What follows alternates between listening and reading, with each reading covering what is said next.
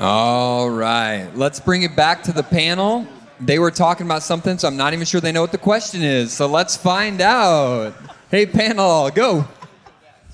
What was the question? How do you shepherd your intentionally shepherd your kids' hearts? How I'll- do you keep that relationship strong? I'll start, Travis. Um, so we we have four kids. They all have different personalities. One one thing that I try to do, and I'm not great at it. I'm striving for it. Is to say yes. Amen. Yeah. Right? Like we we so often just want to say no because we're exhausted. But when they ask, they just say yes. So so even last night, like I did not want to stay and do late night stuff. I wanted to go home and go to bed. As soon as I got home, Levi said, Dad, will you play PlayStation with me? Like so I went to bed later. But just I, I think I think intentionally trying to say yes to them um, and, and it's a it's a growing moment because it, it's had some teaching opportunities for us because sometimes they will which they're kids they don't always recognize these things but they, they will come in and they'll ask a question that they already know the answer has to be no because of what we're doing in the moment that we can't stop doing that to do this so when there's nothing standing in the way just say yes even if it's something you don't want to do right now I think it would be helpful if you just share the ages of your kids. I think it'll help the listeners. Yeah, sure. So, so we have two girls, 12 and 10, and then two boys. Uh, Levi will be eight on Tuesday, and Knox is two. Uh, I'll piggyback off that because I, I, that's an important one that I learned early on. How old are your kids? Nine and eleven. Is that what I was supposed? All I was supposed to say? Oh, okay. Oh, sorry. Nine and eleven. Um, but a lot of times my no comes from just I'm tired. I don't want to do something, and so just swallowing that, realizing, man, I you know if they're asking, if they want to engage, I need to say my default needs to be yes. It's gonna be no if it's something dangerous for them or whatever. But but yeah, no, I'm so with you. So our kids are all out of the house. Um, 22. What's their ages? 22 to 31. I would just say two simple things. One is every kid, no matter what their age, loves to hear their parents say, I'm proud of you. In fact, every person loves that. So tell your kids every day, I'm really proud of you. And especially when they're little, this changes with girls as they get older, but when they're little, add a touch to it. Because when you touch your children properly and say, I I'm proud of you, uh, I mean, it's a it's a moment. There's some chemical reasons too. Even oxytocin, I think it is, that passes from you if it's more than seven seconds. Things like that are biological. I'm just saying when when your kid knows you're not afraid to touch them, and that you are proud of them, that's a moment you want that every day if you can. So that's one way to shepherd your children. Robert Lewis, uh, I know Ben, you referenced him. Uh, he said for all the sons, they want to hear three things: "I love you." And you need to use those words. My dad didn't necessarily do that with me. He was just one of those, oh, he'll know that. But I mean, I've, I, so I had to learn, I got to say those words to my son. So I love you. I'm proud of you. And then he likes to listen. And you're really good at, and something really specific. So not like some general thing, but he said, you know, you're really good at, and that really shows your kids that you're paying attention to things that they're doing. So I like that. Uh, my two oldest are 14 and uh, 12. And I only have one hand, okay? Uh, and I tell them often, you may be taller than me, but you're never going to be stronger than me. I'm just kidding. Oh, I do tell them that often. But um, I think one of the most profound uh, things that I recently read in a book by Paul Tripp was that we need to make uh, and I talked about this in the breakout five shifts, and this is mostly a subconscious shift that has been huge for me. But shift from thinking as an owner of your kids to think as an ambassador. Um, and if I'm an ambassador, I'm sent from God with a message to my kids. I do not own my kids, they belong to God. I am a steward of their hearts for a time, and my job is to give them everything that God has told me to give to them in train up a child in the way that they should go, right? Like you said, I think all all our kids are different, right? And I need to train them up in how God has designed them to be as a warrior for their kingdom, not like who I have this amazing picture of who my kids should be. And if they don't measure up, then that reflects on me. And it's, you know, so I'm an ambassador from God to my kids for a time. I would say two things. I'm learning, and I'm a student also, that one on one is the best. So on a night when all of my kids are gone and I've just got my little one, hey, why don't you and I go see a movie? Or why don't you and I go get a Sonic drink? They love it when they're singled out. And while we're driving down the road and they won't say anything to me, because teenagers won't say anything, um, I've learned this is really powerful for them where I just say, hey, can I tell you about something I'm struggling with? Because they don't think I have struggles. And I'll say, hey, I think I might have to let a guy go at work. And man, I'm afraid that if he leaves, he may take 10 guys with him. And I'm, I'm kind of scared about it. And it turns into a conversation about things they're scared of. So if I can lead with a struggle, it makes me more relatable to them. So when I'm in a one on one situation, try to share something that I'm wrestling with internally. Again, giving them access to my inner world.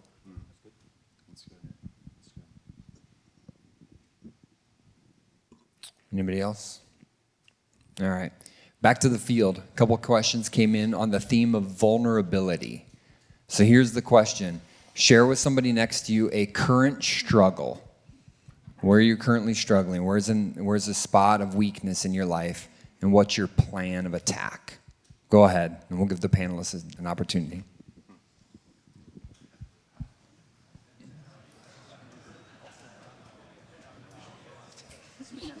Guys, you guys ready for this?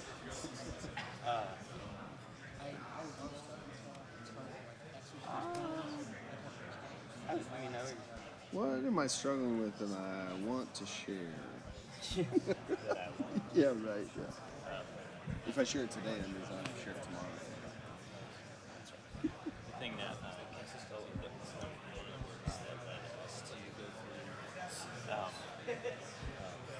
the repentance for me was just a, just a feeling of failure, just in a lot of ways. Like at this point in my life, like the last year and a half has been the hardest year of ministry. Um, but just it's just kind of like at this point, I'm like I'm not the father, the, the husband, the pastor I thought I would be at this point. Sure. Um, but that, I mean, that was like two months ago. Today, as I sit here, yeah, like God's Sure. sanctifying Sure. a lot of stuff. I feel really good, but man, today, just I think I think a constant struggle for me is just finding my identity and and probably sounds cliche, but just finding Yeah, my identity right. in Christ, not in what I do. Yep. Um, Yeah. Yeah. Other than Ben pointed out that we, as pastors, we need to build a life. Right? It's okay for us to have a life. God, I took a picture of the buckets and I sent it to him and I was like, hey, which one am I weakest at? He said the same one that I said. Which, is, which is. All right, I don't want I don't want to cut that one off, um, but I will. Sorry. All right, I'd love for everybody to share if you're willing to. Current struggle and what's your plan of attack? Steve, you want to start us off? We'll just go down the line. Sure. Uh, you know, I think that a constant battle for me is insecurity of just I'm not good enough. I'm not a good enough husband. I'm not a good enough father. I'm not a good enough community leader. I'm not a good enough pastor. And constantly taking hits to that identity. And I just think it's it's really comes back to always coming back to the Father and realizing, you know, that um, I'm enough for Him. That's all He wants is me. And just really spending time alone with him and allowing him to fill me with reminders of that because otherwise I'm going to in this world fail over and over again. But God always is filling that cup. And that's you know the importance of having a relationship with with your father is is it's the one thing that you, you can't go without I mean this. I'm glad you're pastoring in our network, and pastoring life change. I mean that. Not just because you said that insecurity situation, but I mean that. I'm glad God crossed our paths that day at Chick fil A. Amen. You kept going green light to green light. Green light is the only reason I'm sitting here because of that turn. Green lights. I'm proud of you, buddy. That's Thanks, good. and I appreciate that. Um, I think I have some fears about the future, in all frankness. Um, relation to our family a little bit, I'm really glad for what's probably ahead. Um, a little fearful, I'm not sure what to do with it. I'm not sure how to help my wife through it, and so I just don't know what to do with that. Um, so I, I can hear myself saying, "Trust the Lord." I'm like, "Yeah, but I don't know what to do with that either." Sometimes, like, how do how do I do that in that? So I just don't know. But I have some fears um, that I don't know how to really, except just look into them and not turn away from them. And then uh, I think the buckets that my emptiest bucket, I think all of us were like, which bucket is the worst? Like, which is the emptiest? Like, sometimes you look at all of them, right? But I think the friendship one, if all these pastors are honest, that's probably a hard one for us. You're with a lot of people and you, you, you're just not sure. I was telling Scott earlier, you have a lot of acquaintances and probably a lot of friends, but you're just not sure what you can say to who sometimes. And so you don't want to play favorites. You don't want to get down that road of, you don't want everyone to cross that road because there's clear uh, Bible verses against it. So, but you can't parse your time out equally either. And sometimes you just feel like it's an impossible game have a really close friend in a church. You feel that way. I'm not saying that's right, but you ask the question. I think sometimes pastors feel like, man, what do I do in this situation? And then if, Julie and I are very, very close. She's the best friend I've got. So I don't want to conflict with that. Uh, so there's a lot of times you get a lot of weird feelings when it comes to friendships as a pastor. You just do. You guys have heard me on this subject a lot. I'm going to defer to keep going. Thanks. Um, so, uh, I hate exercise. You want to know? I'm, s- I hate exercise. I know I look thin. I, I'm very unhealthy. And I wish I liked exercise. I hate it with everything in my being. But I want to like it. I'm just struggling because I read the Bible too much. And so, uh, uh, you know, here I am telling you guys to be a student of your wife. I mean, that's some of where that comes from is, is that I'm still, she's got her own rhythm, and I'm still trying to find, uh, to find ways to sync up with that rhythm. Uh, just her schedule and and you know when she has her highs and she's got her energy and she's ready to talk and sometimes it's just hard for me to align with that uh, at times. So that's that's still something that I'm still working on. I think like the single thing that probably sent my wife and I to that marriage intensive was in me personally a continual for the last 15 years of ministry struggle with a, a feeling of failure because of comparison. And um, and then Ben, when you were talking about the whole bucket thing, I was like, I don't have a life. I'm a loser. And it's like that's just what it feels like. Like all of the I st- all of these in some way. Um, but the, the it, it really is it's for me it would be the bucket would be like hobbies sometimes i struggle to feel like um, not guilty when i'm doing those hobbies like i should be Uh, like if i'm out doing this hobby then heather has to do everything with the kids right even if she tells me you go. And it was, I was talking to one of our guys, like, you go, you need this, right? And I'm like, you can say that, but I'm going to feel guilty the whole time. And I really don't know what to do with that. So, Yeah, that's good. That's good. Uh, I don't have anything different than anything that's already been said. Um, I struggle with the same insecurities. Uh, I, I think my number one insecurity that I daily struggle with is competence and feeling inadequate to do what I'm doing. Um, and and then to sit up here and do this right here, like Travis, I'm, it's feeding that insecurity. And then I also know I got to stand up before a group of people tomorrow and preach the scriptures, which is a very weighty thing, right? Um, and at the same time, like those buckets show up, and I'm like, I don't have any friends. I, and yet I would say all of you sitting up here are friends of mine. But yet, what's that deep relationship? Um, yeah. So I say all of that to tell you that as pastors, we all have the same struggles you guys do. Uh, and if anything, maybe this gives you a window into our soul and can help care for us in, in different ways. So. It's only fair that Travis answers this question, isn't it? I agree. I I, thought he should have answered the discipleship too. question. How many want to he's hear this- Travis Yeah, answer what- this Yes, question? Travis. Let's hear it up. Yeah, so, what is- Come on, Travis. Yeah, what are you I can share my weaknesses. I'm good at that. I don't. I, um, I have so many. Um, I think that I'll, just to be completely honest and frank with you, like this weekend has terrified me because it's a big event, and um, this has been terrifying for me. I probably slept two hours last night, if I'm just going to be honest, because this is a big deal and probably not my natural gift set to run big events, if I can just be honest. And so my current struggle has been fear and lack of sleep and anxiety, if I can be honest with that. And my plan of attack is to get through it. So I got about 25 minutes left, and I can go home and sleep. So You've I done would say this is the You've done best good. year I've been to. Aw, I appreciate want you to that. Thank right? you. Wouldn't you guys? Thank you. Wouldn't this been a great Yeah. year? You've done a great job. Um, yeah, thank you. Hey Ben, would you weigh into Nick's question? I thought that was too profound to just go by. Which question are you talking about? If you feel guilty about having hobbies. It's a good question. Would you mind leaning into that a little bit? Well, first of all, I do think communicating with your wife about your commitment to your hobbies is very wise. A lot of guys step out and say, I'm going to take up golf. And by the way, I'm going to be gone Saturday from 8 to 12. You're with the kids. Like, that's really bad. But most wives that I, I know want their husbands to get a life and do something that would make them nicer when they're home. So they, they want you to do something that is balanced. Uh, a lot of us have a problem when we get into a hobby, it's all or nothing.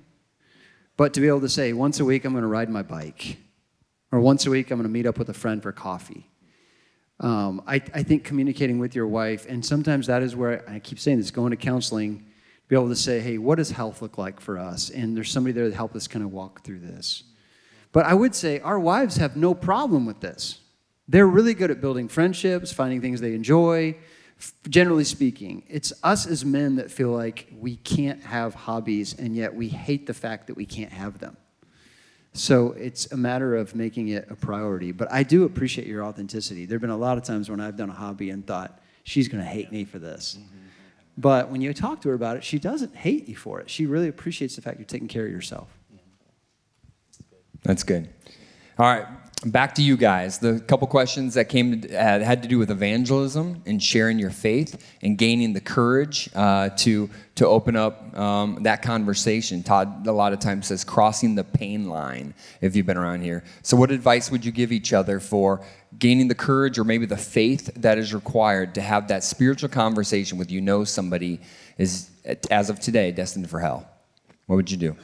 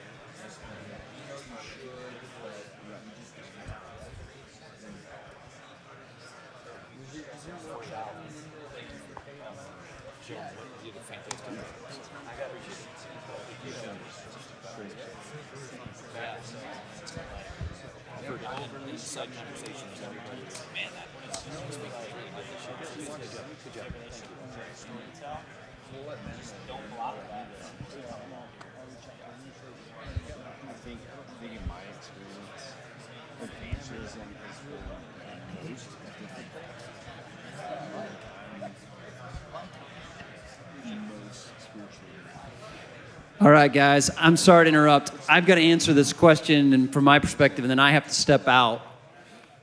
I- Somebody said it this way that authenticity is the apologetic of our day. The best way to get people to listen to you about your faith is to be authentic. So you have to do evangelism in a way that's authentic.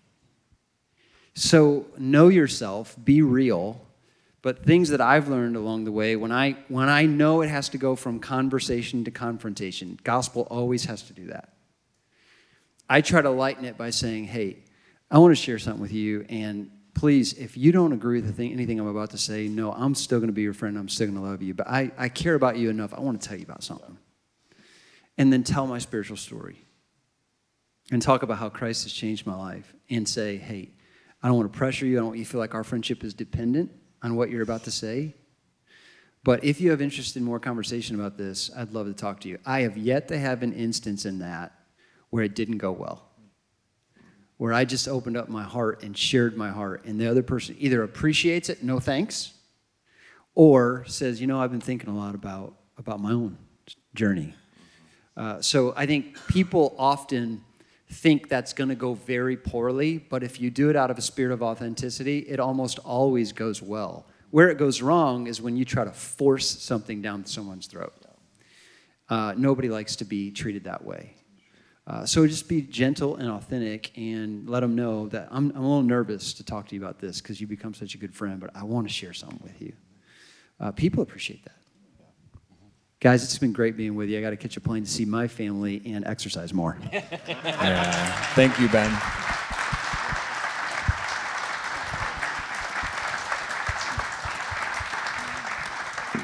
As he leaves, one thing I want to tell you about is he has a podcast. He and his wife, Lindley, have a podcast called The Glass House. It's probably aimed more at pastors. Is that a fair to say, Ben? Yeah, but everybody would enjoy it, I promise. They would. uh, and in a few weeks, a guest he's going to have on there is a couple that when they moved to Colorado, they were their neighbors. And I don't know the whole story other than they said the neighbors it was like a six week test. Like, we'll see if this new pastor passes the six week test and if we like him or something like that. I think you may know the story more, Stan may. But anyway, at the end of the day, the neighbors came back over to, Stan, to um, their house and said, um, basically, we'll be your friend, or I'm not sure how they worded it, but they kind of passed this six week test that they weren't considered weird. or So it's that couple, they've yet to become a Christian but they're going to be on their podcast talking about authentic faith and living out your faith.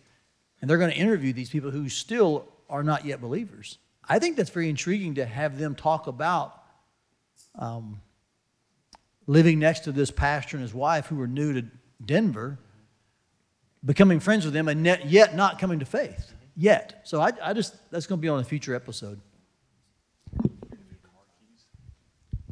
All right, let's go back to the topic real quick. What would you do? What um, you know you need to share your faith. You have a relationship with somebody. You're struggling to have the courage or the faith to share. Steve, oh, Steve, your uh, your workshop was a little bit about loving your neighbors, and I'm sure you talked about evangelism. Would you mind sharing a few things, maybe that if guys missed your workshop? Sure. Yeah, for the art of neighboring. I think the, the, the key is what we've been saying. It's, it's about the person, it's not a project.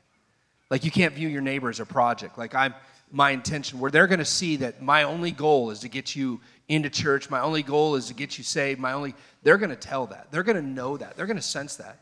And so that word authenticity, you got to have a genuine love for them simply as a person. Simply as your neighbor. Love them right where they are with no expectation that someday they're going to be where you want them to be, where God wants them. We all want them to be saved. And so I think that if you look at them as a project, what's going to happen is, is constantly you're going to be frustrated by them. Instead, when you view them as a person and you can understand and love them as God loves them in their brokenness, in, in their differences, then it, t- it changes the narrative of the story as you minister to them, as you help them see who God is in your life. And they would much rather that before they ever come to Christ want to know that you just genuinely honestly care for them as a person, regardless if they ever darken the doors of your church.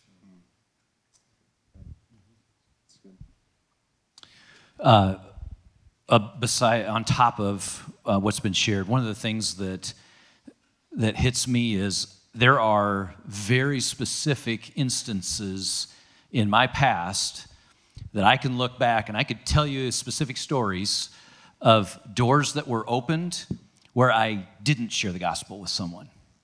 And I have guilt, and I let that guilt sit with me because that motivates me then even more so that then I, am watching now for open doors. Because now, if an op- if there's an open door, even if I didn't think that there was an open door, I, I at least share the gospel. If it's if it ends in still an awkward conversation or awkward silence or whatever it is, at least I don't have. I'm not sitting there walking away thinking, "Man, I missed that opportunity." I might have said the wrong things. I might have, you know, but at least I at least I don't have that. And again, maybe that's maybe that's wrong attitude to have or wrong wrong advice to give. Uh, but that's just a reality of of what motivates me. Um, I don't have too much to add except that I pray often, Lord, help me not to be surprised by people's sin. Um, like when it comes to the unbelieving world, I mean, I'm not surprised by my own sin or yours in the church, but when it comes to people outside the church, like, I'm not, I don't want to expect them to behave like someone who is a Christian. And so, for me, like just being able to be, I love it. This is one of my favorite things, is when I'm around somebody for a long time and they are in an addiction or they are stuck in some kind of sin. And eventually they realize, like, what I believe about that. And they're like, wait, you didn't leave? Like, that's one of my favorite things in the world. Um, which doesn't always happen. But it's that, I mean, that's so. And I always tell my church that evangelism is, to me, is simply don't put the filter up, let the Jesus part of you just, right? Travis, was the question how to get over the fear or what to do when you feel afraid? I'm what, How to get over the fear, how to gain the faith to go and share the gospel. so, if I can be just bluntly honest, I don't know that any of us really ever get over the fear. I think sometimes we should operate boldly, which is not the absence of fear, but just courage in the presence of fear. So often you're doing something even though you're just a little nervous and fearful.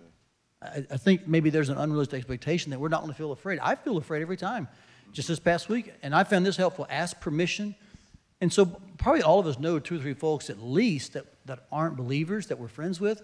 I found it helpful just to ask permission. Hey, could we get uh, could we get something to drink this Thursday? I just want to share one thing with you. And if they say no, they say no. But most folks will tell you yes or whatever time's good for you. And if they say yes, I do get fearful. I get nervous. But then acting in spite of that is actually what boldness is. So I just maybe don't think you never don't think you're ever going to be unafraid. Like that's probably okay to be a little fearful in the right sense of the word. Is that all right to say? Yeah. I think pastors, I think the, the misconception is that we're experts in it. There is no such thing as an expert except for Jesus in witnessing. He did it perfectly and I'm sure without fear, but we did, we all have fears that are just going to come out. So I just, I want to get that right out. None of us are experts at this. And so it's always a fearful thing to share that. Yeah, yeah, I, I agree with that, and and I think one one way that I would encourage you, especially if you have young kids in your home, is practice evangelism in in your home. Mm-hmm.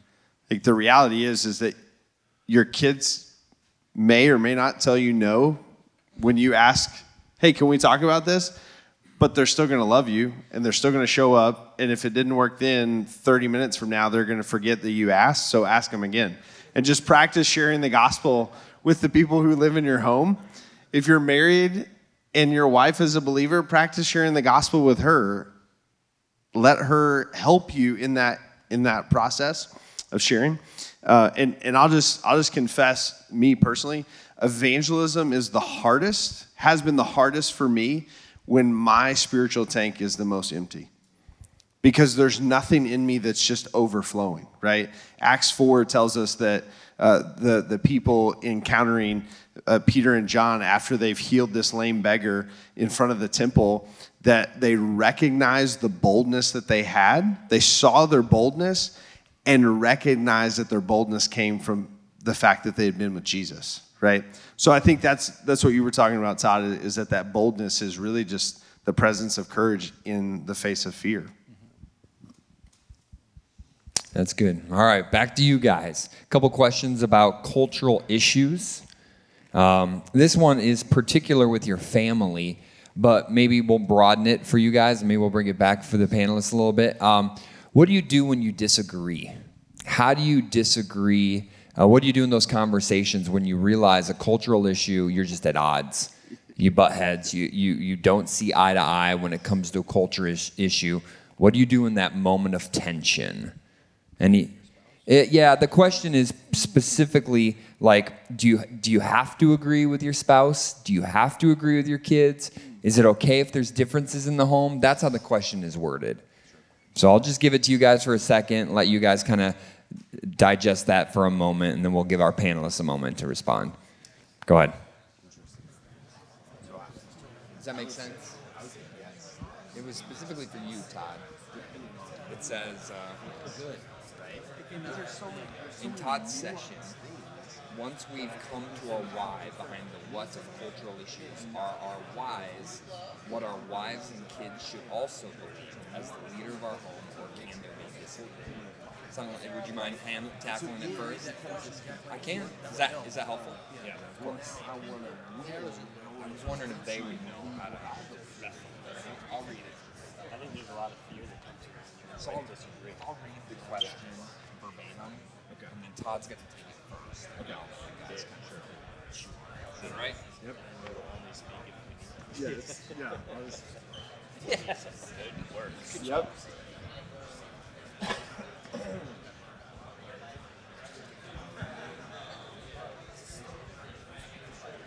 Yeah, I feel that though. Like I think it is okay to disagree with your wife. I tend to not like living with disagreements. Sure. So my tension is to try to fix it, but sometimes that attempt does more damage than good. Rather than just let it sit Right. and uh, have a meaningful conversation about it with honesty. Yeah. And again, I think it depends on what you're disagreeing with. Right. Right. I mean, if you have a fundamental disagreement about whether your kids should be homeschooled or, or in public school, like, that's something you can deal with every day. Right. We need to, All right. right? I've had enough time to wrestle with that one a little bit. All right, let me uh, read the question uh, as it was sent to me, and then we'll let uh, Todd's workshop was on this one, so we'll let him address it, and then we'll let the other guys chime in as well. So the question reads this way In Todd's session, uh, once we come to our why behind the what of cultural issues, are there why are our whys what our wives and kids should also believe as the leader of our home, or can there be disagreement? So it's going to depend on what the issue is. Let's be frank with each other and admit there probably are some things you can have differences. So I don't know how to parse those out here right now.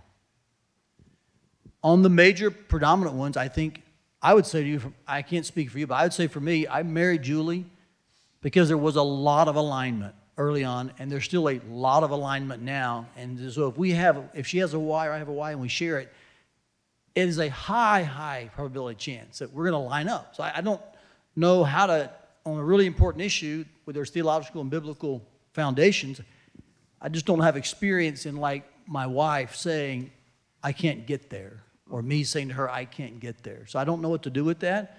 I would admit there probably are some lesser important things that we do disagree on. When it comes to our children, I would say that here's a line that we've used as we've explained some things, probably maybe on a lesser of important scale. Here's where your mom and I are. And there'll be a day you don't have to line up with that. But until that day comes, here's what we're going to practice. And we expect you to kind of follow suit. You try to be humble in saying that, but there has to be a leader in the home. There has to be a unified um, sense. So they may not actually follow with you here in their head, but you can't have like division just showing up over things in your home. That doesn't work. And so you ask your children as they get older, here's kind of how we're going to behave, here's how we're going to line up, here's how we're going to practice these values. And I just need you to know you won't be here forever. When you leave, you're welcome to practice this in your own way, but till then, can you just honor your mom and dad by just kind of getting in line with these things? That's one of those lesser things. Um, I just don't know how to answer the one on the really important ones when there's, I would probably say this if there's real disagreement on massively important issues, there's probably something underlying that even. And so I, I don't know if that's probably what I would say. That's a hard, that's a hard question. That may actually happen with uh, marriages where there's an unsaved spouse. Maybe that's where that, and that is very difficult. My heart really goes out to folks in that situation. I'm not sure what to do with it here, but um, I would encourage men to know their why and to be, uh, in the face of fear, to lead courageously with a reasoned uh, explanation of why you believe what you believe. I might just add into that, you know, especially on something that's of, of a lower importance, a lower impact. Um, I think in the right situation, the right setting, it can be healthy for your kids to see you and your wife disagreeing on something. If I can, sh- if I can ask questions, tell me more about how you see it. I don't see it that same way. I, if I can demonstrate, because I should be able to, I should be able to demonstrate that I love and respect her and then I want to ask questions. I want to understand what her point is because guess what? God might be using her to get to me. And so I want to ask some questions. I want to be respectful and things like that because I think if kids can see that from their parents, then all of a sudden it, it maybe better equips them to deal with conflict and disagreement. Because in the society that we have today, it seems like as soon as we have a disagreement, oh, now we hate you, hate each other and things like that. We just we've lost that chance to have a, a respectful dialogue with someone that just sees something different than us. And so I just I think that there's a skin. These are lower issues, uh, but I think that maybe it's an opportunity. And let me throw a phrase you can use into that. Our staff would probably say they've heard this uh, from me, maybe from us, but we say this sometimes. There's not a verse for that. I think Travis would even say, you've heard me say that to you. Like, and so when there's not a verse for that, and I would say even a principle, let's rejoice that there's freedom. Instead of saying, well, we don't agree on that and making like a negative, just say, hey, you know what? Like to your children, there's not a verse for that, so your mom and I see it differently, but that's, that's freedom. You have that same freedom. There's not a verse for that and rejoice that perhaps in an area you actually have the freedom to disagree without being disunified. But I would use the phrase, there's not a verse for that, or there's to show that there's freedom here. We're not just mad at each other. Anybody else? All right. Well, we got a few minutes left. Um, I was just wondering if we could just kind of give each guy an opportunity to share. Maybe we, he talked about your one sentence. Would you be willing to maybe just for a second, guys, share with the person next to you just maybe one takeaway? So we're wrapping up. We're done here this weekend. You've heard a lot. Would you be willing to just share with the guy next to you? What's one takeaway you heard from this weekend? What's something you want to go home and do or consider or contemplate? Would you be willing to just share that with the person sitting next to you? And then we'll let our panelists wrap us up.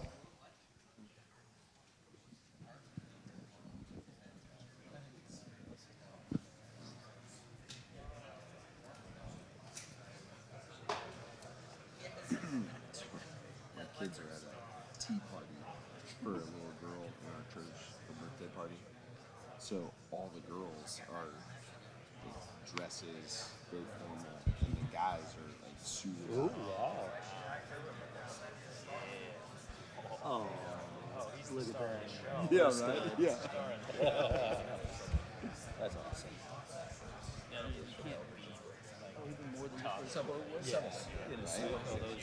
Well, Knox, Knox has like some extra layer of yeah. His favorite phrase right now is suck. He just jumps in the room like suck. And he like tries to like nod his head. I know. Oh, I hope he walks in. Uh, what's Monday? What's up, bro? Is it Monday? Okay. Says it to the waiter. No, no, the following Monday. Okay. yeah. This this Monday is the thirty first.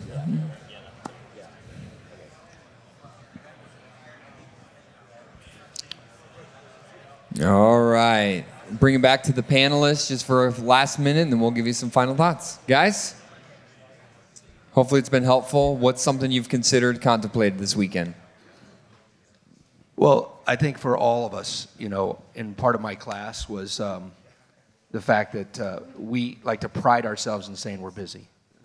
And uh, I love that he said that life can be busy but empty. And so I, I think we always want to take inventory are we busy about the right things? And in those buckets, those are the right things. So it's really just looking at those buckets saying, I need to be busy about those. And if I'm not, then that's why I feel empty, even though I'm busy, because everybody's busy. And so it's really stopping and, taking time to make sure that I'm evaluating that. Yeah, I, I think my focal point from today, especially, is is that I want my kids to say, "I want to be like Dad," right? Like I don't want to give them a reason at some point to say, "I don't care what I am when I'm older. I just don't want to be like you." Um, I think for me, uh, the responsibility, but more so for me personally, the freedom to fill those buckets. I found a lot of um, appreciation well up in my heart for my parents, my dad especially. We just are, are really close, and the Lord, just by His sovereignty, you know, put me in a home that it's hard to express the gratitude I have for my parents. I just am so thankful. And so, um, as he was talking about, you know, fathers and even Ben's own admission, I don't know what's going on there, but, and then as he thought about, like, man, I just hope that, uh, you know, like with our kids, like, um, yeah, I just want to kind of keep that legacy going and do the best I can. And I was thinking, what's the next? What's the next risk for me and Julie? It's so easy to get stinking comfortable. Yeah. And I was like, I don't want to be that way. And um, I'm probably tempted right now to just enjoy the fruit of a good bit of labor. And I'm like, I, I don't, I don't want that. And so I'm just asking myself, I'm asking Julie tonight, like, what's our next risk? What's the next thing that we need to put on the table and say, let's go for it? So I don't know. Those two things really stuck out to me. It's probably it's more than one, but that's where I'm at.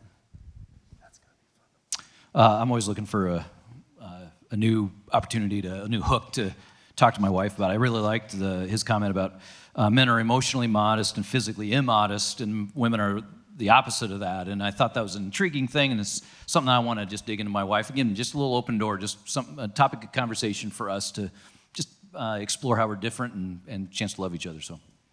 Can I ask a question on that? It's uh, oh well, we're two thirty. Never mind. I'll ask you. No big deal. We're over time, so. You sure? All right, I was going to say the same as Mark is emotional uh, vulnerability. I don't mind sharing thoughts or opinions, but when, when it comes to like my heart or how I'm feeling, I'm not transparent with my wife or my kids very well. And so I think that was just a convicting moment for me. It's like, do my kids even know my inner man? That kind of moment when he said that was like, no, my kids don't know my hurts, my fears, and so that's not a great thing. So.